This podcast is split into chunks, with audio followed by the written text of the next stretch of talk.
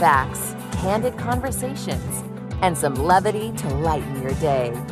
This is The Cale Clark Show on Relevant Radio. A magnificent Monday to you. Welcome to another week on The Cale Clark Show. So happy to have you with me for this episode. Why not grab a place in line? Grab a vine. You can call me right now, 888 914 9149. Toll free to talk to me, 888 914 9149. You can also email the program. Cale at relevantradio.com is the address, C A L E at relevantradio.com. And you can find me on Twitter at Cale Clark, C A L E, Clark with an E. Well, it, it is so awesome to be back with you on this Monday. We got an amazing show. Just a, I can't wait to get things rolling with you today. Man John Scott is going to check in with me, and that is a pun. Uh, he's going to check in on the Stanley Cup final. He certainly threw a lot of checks uh, during his NHL career. We're going to talk about why your best friend and your worst enemy is actually the person looking back at you in the mirror. It's yourself. So we need to be aware of this, how we can figure that out as we kick off the work week on this Monday. But I want to talk to you about speaking of articles, and you, you can always email me an article uh, that, that you find useful or anything that kind of grabs your eye and think, I wonder what Cale's take on this might be. You can email it to me. Once again, that address is Cale, C A L E, at relevantradio.com. And I, I found this piece that was uh, really, really interesting uh, by Jen Wilkin. And uh, she wrote a book on the Ten Commandments. And I thought that this is really uh, amazing. Talking about the commandments that we that we shouldn't even think about it. Don't even think about it when it comes to certain things. And I think controlling the thought life is obviously where it all starts. Uh, no question. Starts upstairs, starts from within, really starts in the chest, starts in the heart. That's what Jesus said. Before anybody commits an actual sin, it first begins on the inside at the level of the heart. And what if, what if I told you this? What if I told you this? That what you are today, what you're doing today, even right now, is the belated announcement of what you've been thinking about for the past 30 days. That's, that's an interesting thought, isn't it? That everything that you are right now and what you're doing right now is the belated announcement of what you've been thinking about for the past 30 days. And you're probably thinking about 30 days ago, I have to make sure I listen to the Cale Clark show on Monday, June 5th. No, that's not what I'm talking about. But I, am glad if that, if that was what you were thinking about, I, I thank you for that. Uh, I simply wouldn't have a show if you weren't here to listen to it. So I, am grateful for that. But that's actually um, something that Jen Wilkin uh, said in this article that she wrote uh, for Crossway about not even thinking about it when it comes to sin. She heard a preacher say this once that we are the belated announcement of what we've been thinking about for the past 30 days. What, what do you really mean by that? Things start to manifest, don't they? Things start to manifest. And when we, when we think about the Ten Commandments, the last two commandments, number nine, number 10, they have to do with something called covetousness.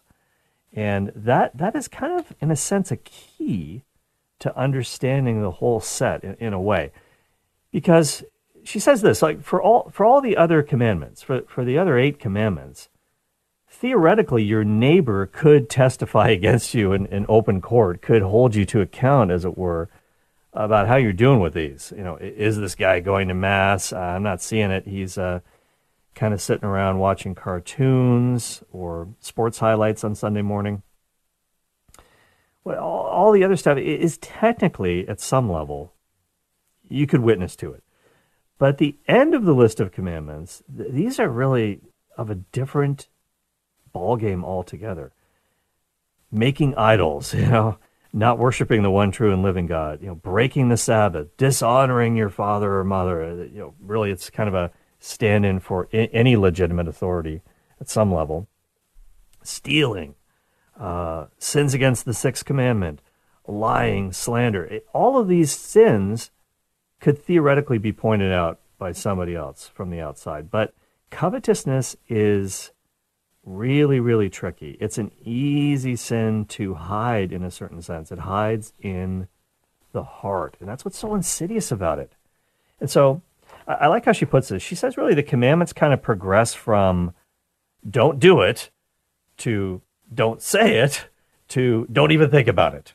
Don't even think about it. And when it comes to this, uh, this is really where we have to uh, to start thinking about it. We have to think about not thinking about it. If that makes any sense when it comes to this this uh, part on covetousness. And so, the ninth commandment, the tenth commandment, they really, really uh, do verify what what Jesus was talking about in the gospel when he said that really everything starts at the level of the heart, at the level of desire. You've got to desire something that's OB out of bounds before you actually take action to try to try to get this thing or, or achieve this thing. And so, uh, and here's here's another interesting point on this covetousness. Uh, Jen Wilkins says that covetousness and contempt hold hands with each other. Covetousness and contempt hold hands with each other. Why? because no, she says nobody ever tried to take anything from God or from their neighbor without first desiring to diminish them.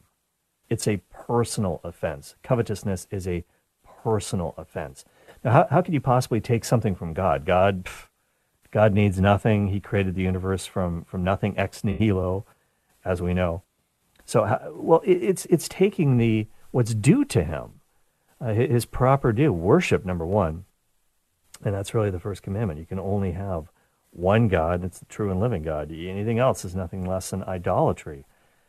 But when you covet something that belongs to your neighbor or someone that belongs to your neighbor, in the case of a spouse, that really is a desire to try to diminish the other person. You, you, you, it's a personal offense. You want what's theirs.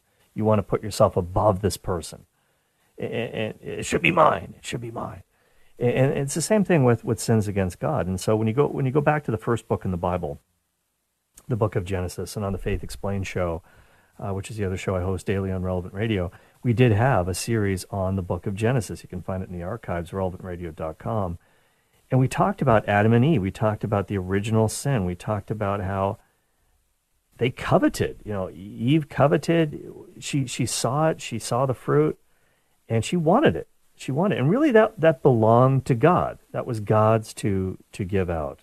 If he was going to give it to them. And there's so many theories out there about this forbidden fruit, the fruit of the tree of the knowledge of good and evil. Was God ever going to give it to them? He let them eat from any other tree. Was he eventually going to let them eat from this one? Maybe, maybe. There's this theory out there that um, they weren't mature enough. In a sense, they were almost infantile that's what some theologians say. They, they had bodies, they were kind of adult in body, if you will, but still kind of like maybe preteens in their mind. And so they weren't ready for it. They weren't mature. They hadn't, they hadn't been proved by God uh, to be worthy of it. So maybe he was going to give it to them. We don't know. We don't know. It's, that's a lot of that is, is pure speculation. But, but we do know this. If that was the case, it would be a case of what happens with every sin. The right thing at the wrong time, in the wrong way, with the wrong person. Really, what we have here is disordered goods. When it comes to sin, that's really what it's all about at the end of the day. Disordered goods. Because the enemy, the devil, he can't create anything. He, he doesn't have that power. He, he's incredibly powerful, don't get me wrong. He's a preternatural. He has preternatural intelligence as a fallen angel. He was a very powerful angel in heaven, known as Lucifer, the light bearer. Some say he was the director of music in heaven, if you will. But he fell because he he wanted something that belonged to God. He wanted he wanted the power. He wanted the glory. He wanted the angels to worship him, if you will. And, and a third of the angels, according to the Bible, actually went along with his plan.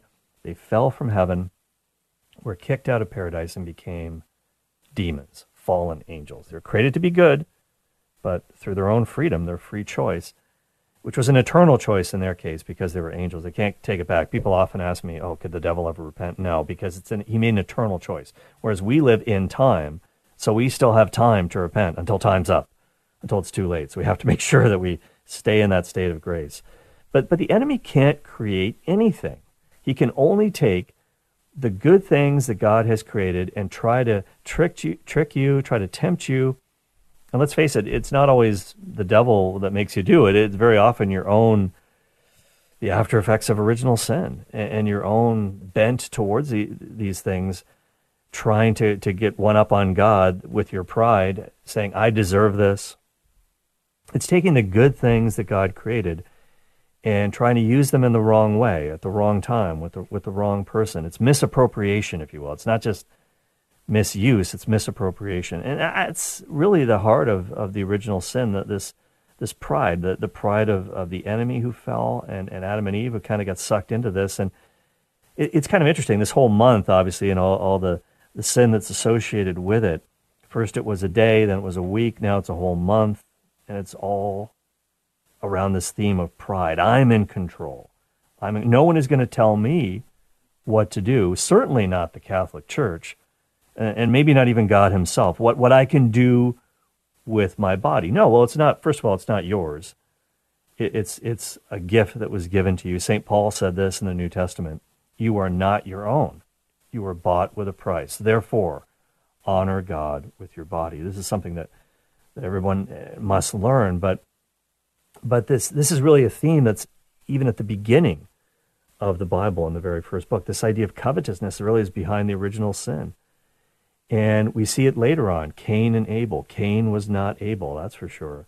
And he was jealous, if you will, of his brother and how he was found worthy before God because he made a good sacrifice. It, it wasn't just about what they were offering, Abel offering the meats, and okay, steak is better than I don't know, crackers or grain, whatever he was offering as a farmer, um, Cain. But that's not really what it's all about. It, it's that he didn't give his best. He held back somehow. And it's, it's a little bit like Ananias and Sapphira. They're struck dead, which seems harsh to us. It wasn't that they, they didn't give it all. They, they lied about it, but Cain kind of did that. He, he didn't give the best offering to God. He didn't give the first fruits. And so here, here's the thing with both Adam and Eve and with Cain, and Jen Wilkin points this out, God knew what was going on inside. He, he witnessed the interior motions of their, of their soul, this covetousness that wouldn't have been necessarily uh, observable to, to an outside observer. Abel may not have had any idea that Cain was going to kill him just based on outward appearances. But God did see it all. He saw it all. And so he sees what's going on in our lives as well. Before we ever uh, speak a word that's sinful, before we ever commit an action that's sinful, he knows what's going on at the level of the heart. And that, that's where it all begins. You're listening to the Cale Clark Show on Relevant Radio, 888 914 9149. And so this is why we have to remember that what, uh, what it says in the letter of James. James wrote this. He said, But each person is tempted. No one should say, God is tempting me. It kind of starts off with that. God doesn't tempt anyone. It's not possible. Don't blame it on God. He says, Each person is tempted when he is lured and enticed by his own desire. Then desire, when it has conceived, gives birth to sin, and sin, when it is fully grown, brings forth death. And so, this idea that that it starts off inside, starts off with, with desire, but then if it's allowed to continue, if it's allowed to, to kind of gestate, if you will, when it's fully grown, when it's born forth into the world, it's going to bring forth death. And so this is this is what that, that preacher meant, that little quote I gave you off the top when he said that you are the belated announcement. What you're doing today, what you're up to today, is the belated announcement of what you've been thinking about for the past 30 days. Because Jen, Jen Wilkin puts it this way. This is a great quote. She says, quote, our words and actions are the birth cry of our mature desires. Our words and our actions are kind of the, the birth cry of our mature desires, the belated announcement of what we've been thinking about for the past week, month, decade. An unholy and gruesome birth gestated in our hearts, a confession of a crooked course that we committed to some time ago. End of quote. Wow, that's a powerful quote. So, really, a lot of this stuff is happening at the level of the heart. That's kind of where it, where it gets going. And, and what's also interesting about this, too, is that this, this commandment of coveting, she kind of points this out, that God gave the commandments. So we, we, one of the places you can find this, by the way, is in, is in the book of Exodus, chapter 20 list of the Ten Commandments. We did another series on Exodus for the Faith Explained, the Exodus experience, if you will. And uh, it's, it's interesting that God gave these commandments to Moses before Israel ever got to the promised land. This idea of coveting people's stuff, their donkeys, whatever, their homes. They didn't have any stuff. They had just escaped slavery.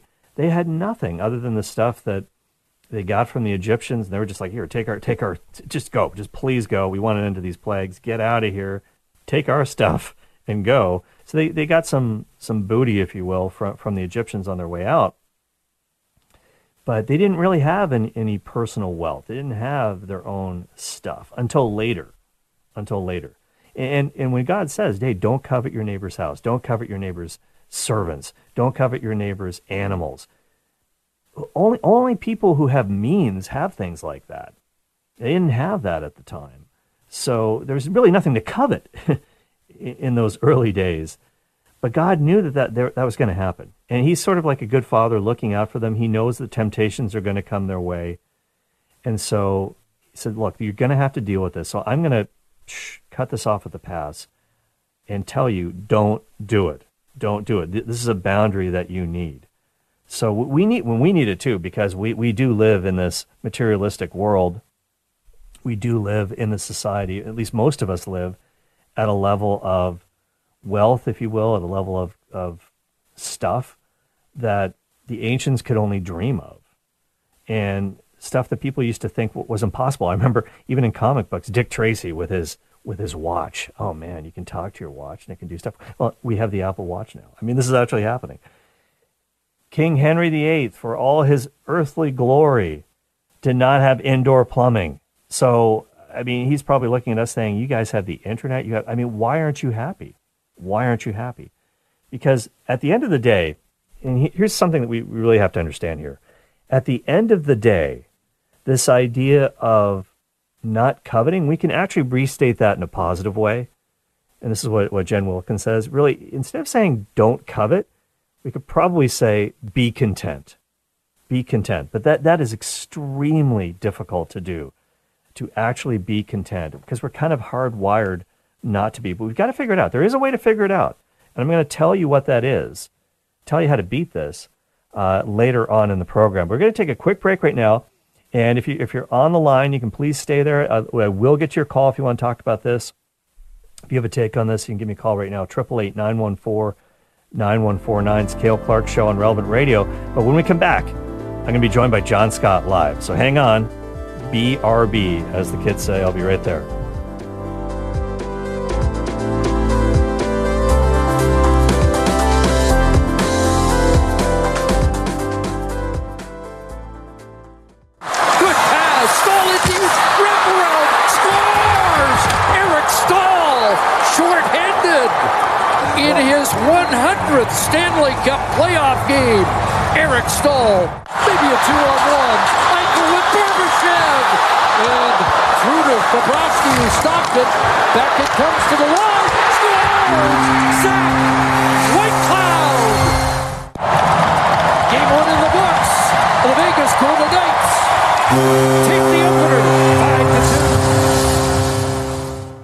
Some highlights there for you. Chris Cuthbert on the call from CBC's Hockey Night Canada. Game two of the Stanley Cup Finals between the Florida Panthers and the Vegas Golden Knights goes tonight on TNT, also on CBC and Sportsnet. Uh, of course, Vegas won 5 2 in game one. And to join me right now to talk about that is the 2016 NHL MVP. He's also the host and creator of the excellent Dropping the Gloves podcast. And I guess, I guess he's now our uh, unofficial NHL correspondent. John Scott uh, joins me. Uh, hey, John, how you doing? Thanks for having me. Yeah, I guess I am the unofficial NHL guy here for Relevant Radio. Couldn't yeah. be happier to be here. Well, well, thank you. It's it's you know obviously it's because of the big bucks that we pay you, and uh, that's that's why you keep coming back. But uh, no, I'm only kidding. We're a charity here, as you know, 501c3. But having said that, uh, I'm glad that you've taken the time, John. You give so generously of your time. Um, Wow, uh, this is amazing. I, have to ask you. So, first of all, one one thing that you and I are clearly not are prophets or the sons of prophets because we totally botched who we thought was good. John joined me at the beginning of the playoffs, the Stanley Cup playoffs, and I had kind of picked Edmonton against Toronto. Of course, I had to pick Toronto in the in the final. John, I think you had Edmonton and the New York Rangers, if memory serves. Uh, that obviously did not work out. How shocked were you that these two teams wound up playing for Lord Stanley's mug. Not too shocked about Vegas. They were first place in the Pacific, so they were kind of an easy pick. But we both liked Edmonton. They're a fun team to watch, and they're Canadian. Us being Canadian, it was kind of a hometown pick for us. But I, I was very surprised about Florida. They snuck into the playoffs. Luckily, they got some help from a few other teams to to get some wins, and they were the eighth seed. They have somehow slayed three dragons to get to the Yeah. finals. They've now faced four of the top five teams in the NHL, and they beat the first three. So now they're trying to beat the fourth T here in the finals. So it's it's been an incredible run for the Florida Panthers. It sure has, and it's funny that you said that. So they slayed dragons. That's exactly what I wrote in, in my own notes here. I mean, they beat the Boston Bruins in round one. They were down three games to one. The Bruins had the best record in NHL history, and they pulled that series out. And then they beat my beloved Toronto Maple Leafs. So I'm still I'm still crying about that. Then they swept the Carolina Hurricanes to get to the Stanley Cup final. Now Vegas actually missed the playoffs last year. But at least the, the Panthers, they, they had won the President's Trophy last year, the best regular season team that really, you know, nobody, at the end of the day, it doesn't mean too much. Um, they made a really, really controversial trade uh, after last year when they lost in the second round to Tampa Bay. They traded superstars Jonathan Huberdeau, Mackenzie Weegar to the Calgary Flames. And a lot of people kind of thought Florida made a bad trade when they did this, but they got back Keith Tkachuk. You can call him Keith Clutch because he's been clutch in, in the playoffs. I know he's one of your favorite players, John. Tell me about what he brings. Well, I don't think he's going to stick with that nickname because that's uh, that's pretty bad. Too corny. But he he um he just brings everything. He kind of has a little bit of sandpaper. If you need a big hit, he'll have a big hit. If you need a big goal, he has a big goal. He gets in your face after the whistle. He just brings everything you want from a hockey player. I, I don't know if all your listeners are familiar with hockey, but it's a physical game, and you know the mm-hmm. tempers run high, and he is in the middle of every scrum. And I, I love that. I played the physical game, so it's nice to see that type of player succeed and get the kind of accolades he's been getting this playoff round. No, absolutely. He's your, he's your kind of guy, and and I feel like speaking of the physicality of the game, I was I was watching I was watching game one, and it seemed like it seemed like Florida really tried to bully Vegas, you know, in game one. It kind of even started before the game, pregame warmups, and, and and you played in the NHL, of course. And how common is this where teams will try to set the tone, and they they they don't want to let the other team cross the red line, the center ice red line during warmups, and get in on their side of the ice, their territory, if you will. And there's talk to me about the gamesmanship that goes on in that situation. Well, it, yeah, it's a mental game when when it comes down to it, especially in a playoff round where you're potentially going to play these guys seven games. And so you put you put the work in. It's like a running back with football. You run the first quarter, you don't get anything. The second quarter, maybe you get a few more yards. By the third and fourth quarter, that offensive line on the other side is completely done, and you're just running over them. And it's like that with hockey, where okay, you finish your checks on the first game, maybe you don't notice it. By the third and fourth game, the other team doesn't want to go back and get the puck because they know they're going to get pounded through the boards. And you set the tone in the warm ups where it's like, no, you're not coming on my ice. You're not crossing the red line. This is my rink. This is my ice. You're not getting anything unless you work for it. So it, it's all a game of mind out there. And, and if, if that opponent knows, like, man, I'm going to get hit if I go and get this puck, I'm going to get in trouble if I cross over the red line. They're not going to want to do it. So it's uh, Florida will they'll get rewarded for this physical play come game three and four. All right. Well, recently on your podcast, John, and your, uh, my guest is John Scott from the Dropping the Gloves podcast, NHL All Star Game MVP from 2016. Uh, recently on your podcast, you, you had George Richards on, who covers the Panthers. He's been covering them since 2004, and he talked about how in that Florida locker room, it's kind of like a frat house environment. Do you, do you see them bouncing back, you know, because of their chemistry and Oh, absolutely. Yeah, I don't. I don't think these guys. They were down three to one to Boston. I think they've overcome adversity throughout the year. After Christmas, they were almost in last place in the whole league, and so mm. to come back and make the playoffs and now to be in the Stanley Cup Finals, they're used to being the underdog. They're used to coming back. I, I think just that camaraderie they have in the locker room only further solidifies the the reason that they're coming back. They're just a good group of guys who are friends, and it kind of just translates on the ice where they have each other's back, and they're not worried. Even the coach said after the game, he's like, "Just relax." We'll be fine. You have to win four. You don't have to win one. So there's lots of hockey to be played. Mm. Yeah, I love that. And and speaking about that camaraderie that, that they have, I know that uh, one of one of the things they like to do apparently is get on defenseman Aaron Ekblad's yacht. And uh, I don't know, he's got some sort of a big boat, and they'll, they'll cruise around the, the Gulf and stuff like that. But but uh, let me ask you, just from a player's perspective, I have to ask you this because we were talking about this off air. this is the first time in the Stanley Cup final where there's been two teams from the Sun Belt that, that have made it in. And I thought it was a great point that you made to me. And let me ask you this from a player's perspective is that a plus? I mean, because obviously you're looking at two states here the Vegas Golden Knights, Florida Panthers, where there's no state income tax and the weather's nice. Are these places that players would rather play than maybe a, a pressure packed from a you know like a media perspective from a place like Toronto or Montreal or and there's weather involved? Like how, how much does that play into where a player wants to go when he's a free agent? Well, I'll be honest. When I was a free agent, I think it was five years into my career.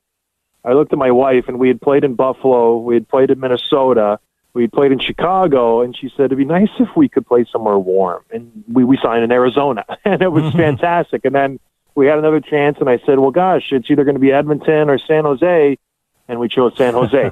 so that does play a part where it's like, do you want to, you know, wear shorts and flip flops to the rink in the middle of December and January and February, or bundle up when it's 25 below?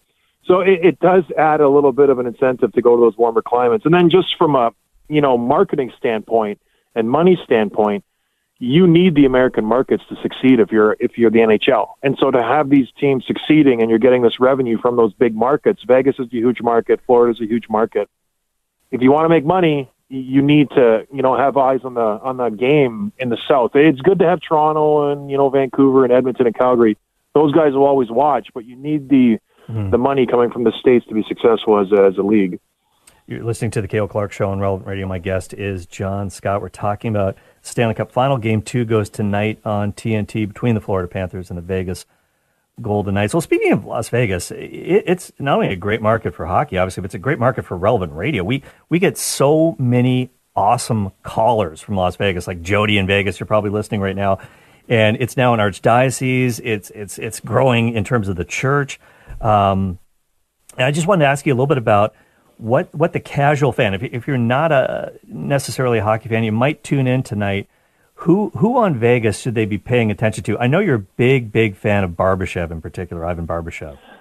Isn't there a saying where there's vice, grace abounds, or something like that? So there's obviously vice in Vegas. yeah. There's obviously going to be a pushback from from our Lord. So uh, it. it. doesn't surprise me that you got some listeners in Vegas. But um, for the Golden Knights, yeah, I love Barbashev. They picked him up at the trade deadline. He just brings energy whenever he's on the ice, and he's super talented. Their defense, defenseman Alex Pietrangelo, their captain, he's I, I'm sure he has a serious injury. Either it's a broken leg, a broken finger, a torn ligament, because he's not mm. playing 100%, but he's still out there battling every second. It's always neat when the playoffs are done. You get the injury report from both teams, and there are catastrophic injuries. With any other sport, if it was basketball, the whole team would not be playing. Like in basketball, mm. if they get a cramp, they're done for two weeks and they're on a wheelchair. oh, so oh, oh. Yeah, I know I'm throwing stones, but it's true. So they're all these guys are just seriously injured and they're going out there and laying their heart on the line. But yeah, Pietrangelo, I love to watch for the Vegas Golden Knights. He's a, just such a good defenseman. He does a little bit of everything for them. Well, and eh, by the way, my my producer Jim Shaper is kind of he's he's constantly in tears about this because he, he's from St. Louis.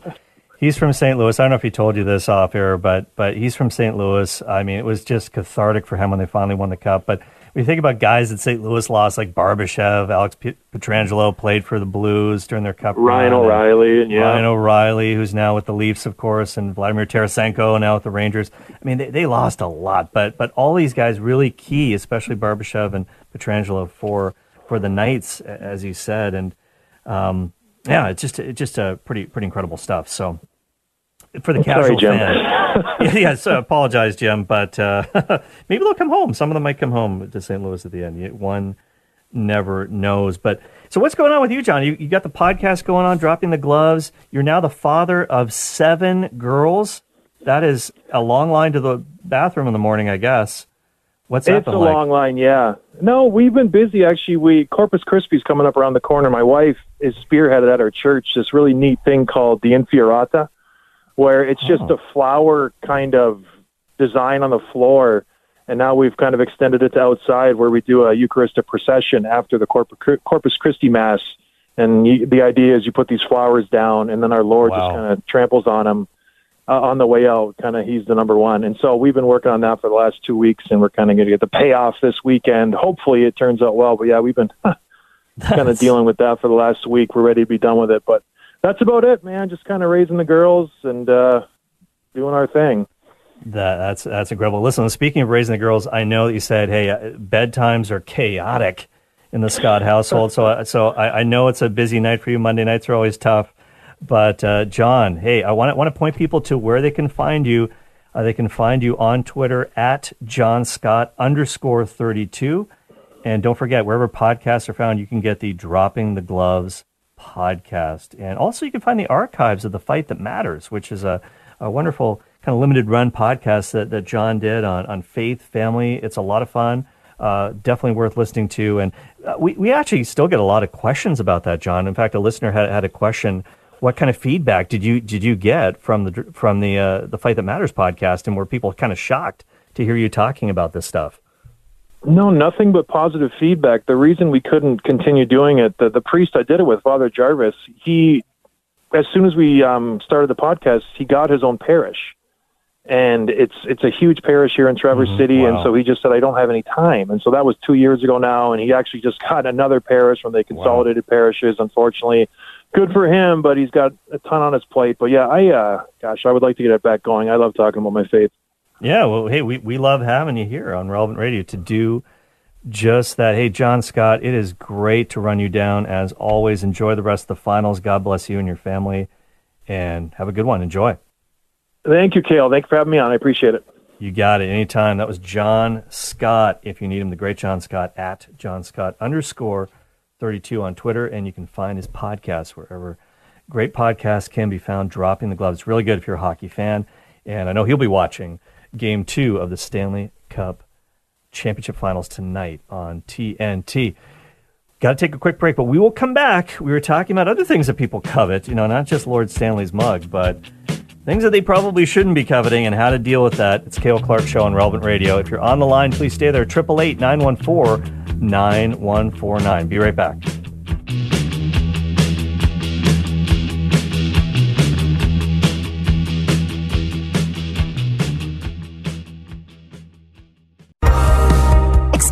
Catholic faith and how you can live it and share it too. It's Cale Clark on Relevant Radio. Welcome back to the program. I want to give out the phone number once again. Put me in your contacts, for goodness sakes. 888 914 9149. You can speed dial me, 888 914 9149. You can also, of course, find me on Twitter at Cale Clark, C A L E, Clark with an E. And you can email the program, Cale at relevantradio.com. Well, earlier in the program, we were talking a little bit about the commandment about coveting. And basically, we said, don't even think about it. Don't even think about it because this is something that starts internally. And what's the antidote? Well, it's really contentment. Well, we're going to talk more about that for a second, but I know a lot of you guys have been wanting to get on air and talk about this. So let's go to Pat in Minneapolis. Hi, Pat. Hi, Pat. Pat, are you, are you still there? Hello, can you hear me? I, I sure can. You just want to make sure you can turn down your radio in the background or the uh, Okay, I did. Um, okay, perfect. Are we good now? Uh, well, we'll see. What's your question? Okay. Um, well, I have kind of a different take on that that I thought was very enlightening because of our new scientific um, discoveries that we've been able to test and do things in the last maybe 15, 20 years. That okay. they found some interesting connection between the gut and the brain and that mm. sugars and carbohydrates can destroy the gut, send all kinds of disaster up to the brain, causing all kinds of problems.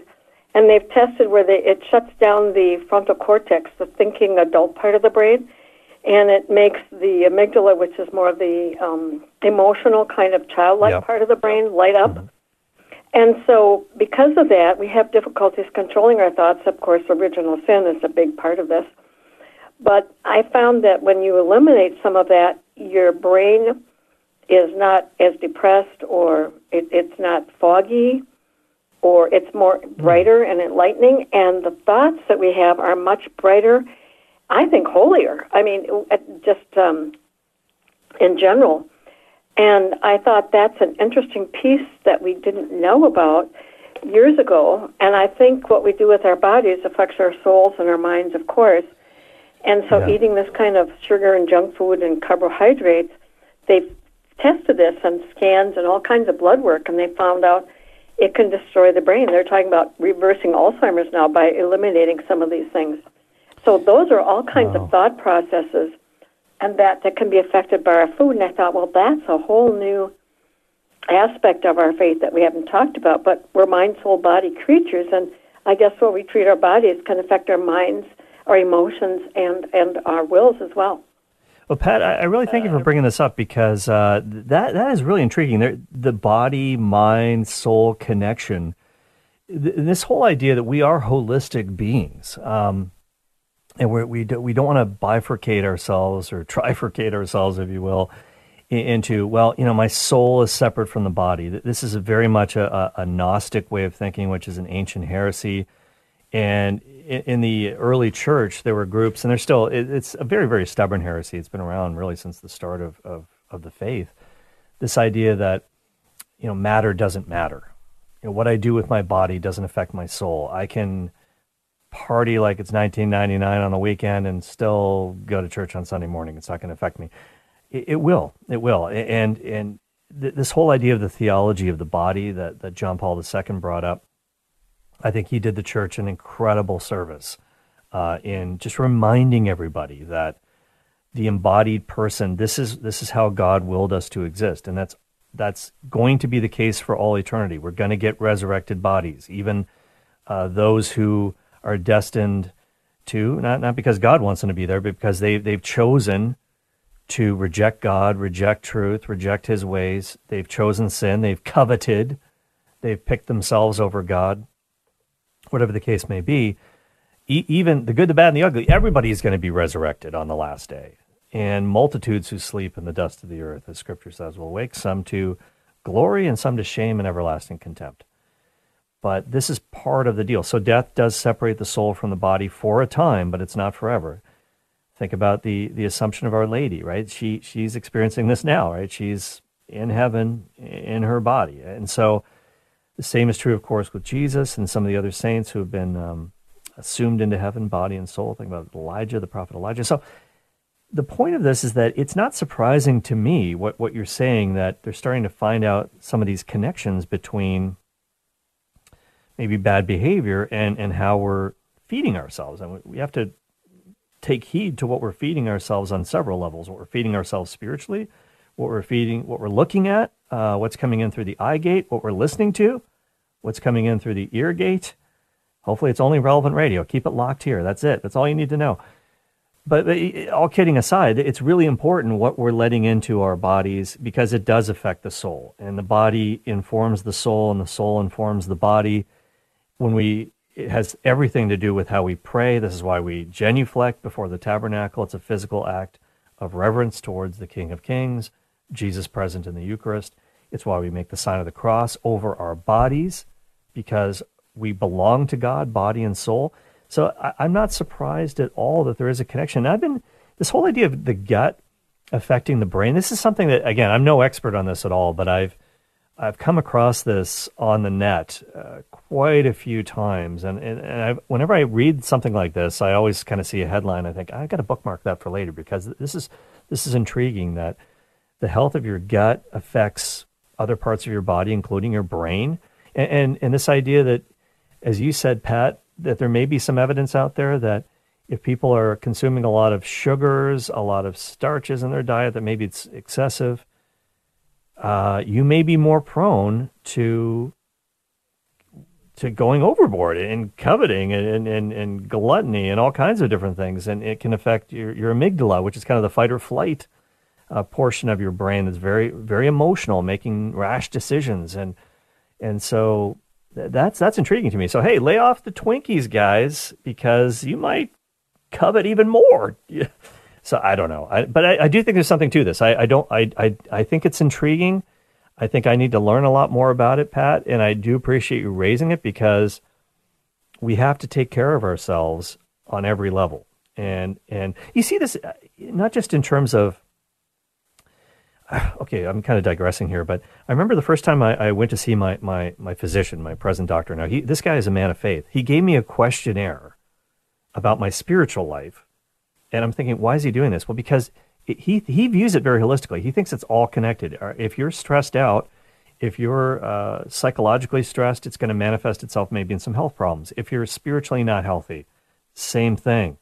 it's all connected. And and in the same way, we th- think about people who have who have we all know people who have lived this kind of sinful lifestyle, and I feel like it shows in their bodies. People who are heavy, heavy abusers of drugs and alcohol, it, it manifests itself. It manifests itself. And I think it affects the soul, it affects the body. I think it's all connected. So, anyways, I, I may be rambling a bit here, but Pat, I'm really glad that you brought that up. And I think this is definitely an area that needs to be studied a lot more. Let's go now to Isidoro in San Diego. Hi, Isidoro. Hello. Hello. Welcome to the program.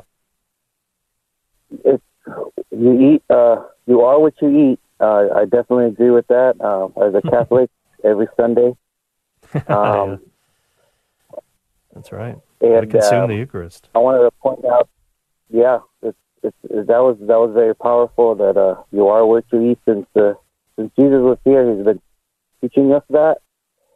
And um, I wanted to point out that um, you know to all the you know faith, to people with faith, uh, that um, we have uh, we had a miracle. You know, God permitted the Pope Francis seven years ago to come and point out, you know, the the Ten Commandments to Congress. And uh, a lot of people said, well, you know, all through COVID and where you know everybody was worried, and it, it was just a miracle because he predicted every single problem. If you go to YouTube, you watch his video coming to the United States, he gave us um, food and medicine towards every top topic that you in your last segment that you expressed and others. And uh, I just wanted to point out that um, um, if, if, anybody's listening, to you know go back and um, listen to him uh, seven years ago before he came, before uh, all all this uh, dilemmas about any dilemma. He mm. he did point it out, and I, I just want to tell everybody that God is God God is watching us, and um, God is also alive uh, through the Ten Commandments. And um, yeah, yeah, that's, a, that's a great point. Yeah, Isidoro, yeah, you are to eat as we consume the Eucharist. Yeah, we, we really allow Christ to consume us, and, and you know we, we need to become uh, more like Him. And so, uh, yeah, a great point, Isidoro, about the, and I thank you for that call, Isidoro in San Diego, about um, uh, Pope Francis and, and his words on, on the commandments, that the commandments are very much alive and well. Of course they are. Uh, they never go out of style, although people would love for that to be the case. um, but uh, th- this is really natural law as well as divine uh, revelation. And so, what's what's so interesting, we talked about this a little bit um, earlier when we were talking about uh, the commandment against coveting, that, that even if other people can't see it, God does see what's going on inside. He's not fooled. You can't you can't trick him in any way. And I just want to get back to this whole thing that that uh, before we had John Scott come in, I, I, did promise you I would explain a little bit more about how we can kind of take this. It, it's a negative commandment: do do not covet. Don't do this. It's a do not. But we can kind of look at this in a positive way as well. And the flip side of that is to be content. To be content. Uh, when John the Baptist was preaching and people were going to him for advice. They were, you know, repenting, and soldiers would come to him and they'd say, "What should we do?" And he'd say, "Be content with your wages. Be be content." Because there's always this temptation to kind of extract a little bit more, maybe bribe somebody or whatever the case may be. Don't do it. Um, and so, this is one thing that, that Jen Wilkin said in her article about the about the Ten Commandments. That the less content that we are with our own whatever, our own possessions, our own relationships or circumstances, the less inclined that we're going to be towards generosity. That's an, that's an interesting take that she says that really covetousness is a close cousin of stinginess. Because when you're, when you're coveting, it's very hard to be generous. It's very hard to, to be giving. And when you look at um, the Acts of the Apostles, and this is a, obviously a, a book of the Bible that comes into play uh, during this time of Pentecost, around Pentecost, and this is what, what, what the early church was really like. And it talks about this in Acts chapter 2, verses uh, 42 to 47. It says that they held steadfastly to the apostles' teaching and fellowship, to the breaking of the bread, and to the prayers. And we have all those things, of course, in the Catholic Church. We have the, the apostles' teaching, we have sacred tradition, we have the scripture, of course, the breaking of the bread and the prayers. Obviously, that's a reference to the Mass and public worship. And it says that fear came upon every soul, and many wonders and signs were done through the apostles, and all who believed were together and had all things in common. And they sold their possessions and goods and distributed to them all as any had need. And day by day, attending the temple together and breaking bread in their homes, they partook of food with glad and generous hearts, praising God and having favor with all the people. And the Lord added to their number day by day those who were being saved. And so it paints a, a very beautiful picture of what life was like in the early church. And one of the things that can happen to us is that when we don't think that our own needs are being met, and we're saying we should have this, we should have that, it's very, very difficult for us to then look at the neighbor and say, what does this person need? How can I help? And so the reason why that is, and, and, and Wilkin explains this a little bit, is that we think that we deserve what should be really going to our neighbor. We think it should be ours. We, we kind of get into this hoarding mentality, if you will, not just in terms of stuff, but, but in terms of everything. And, and this, this ought not to be. And um, a couple days ago on the show, I was talking about Mark Twain, and he wrote this book about Joan of Arc. He wasn't Catholic. And one of the reasons why he maybe wasn't Catholic was that he was on a cruise ship once with a bunch of pilgrims going to the Holy Land, he, and he just did not buy their faith. He didn't believe it based on what they were doing. Now, maybe he obviously should have overlooked the fact that they're sinners. That doesn't mean the message isn't true, but but they would have these prayer meetings at night, and they would pray, pray, pray, pray, pray, and implore God's help, and then they would go into the streets of Europe whenever the ship would dock on their way to Israel, and they would walk by all these beggars and poor people, and they wouldn't even look at them. And he said, "There's something wrong here."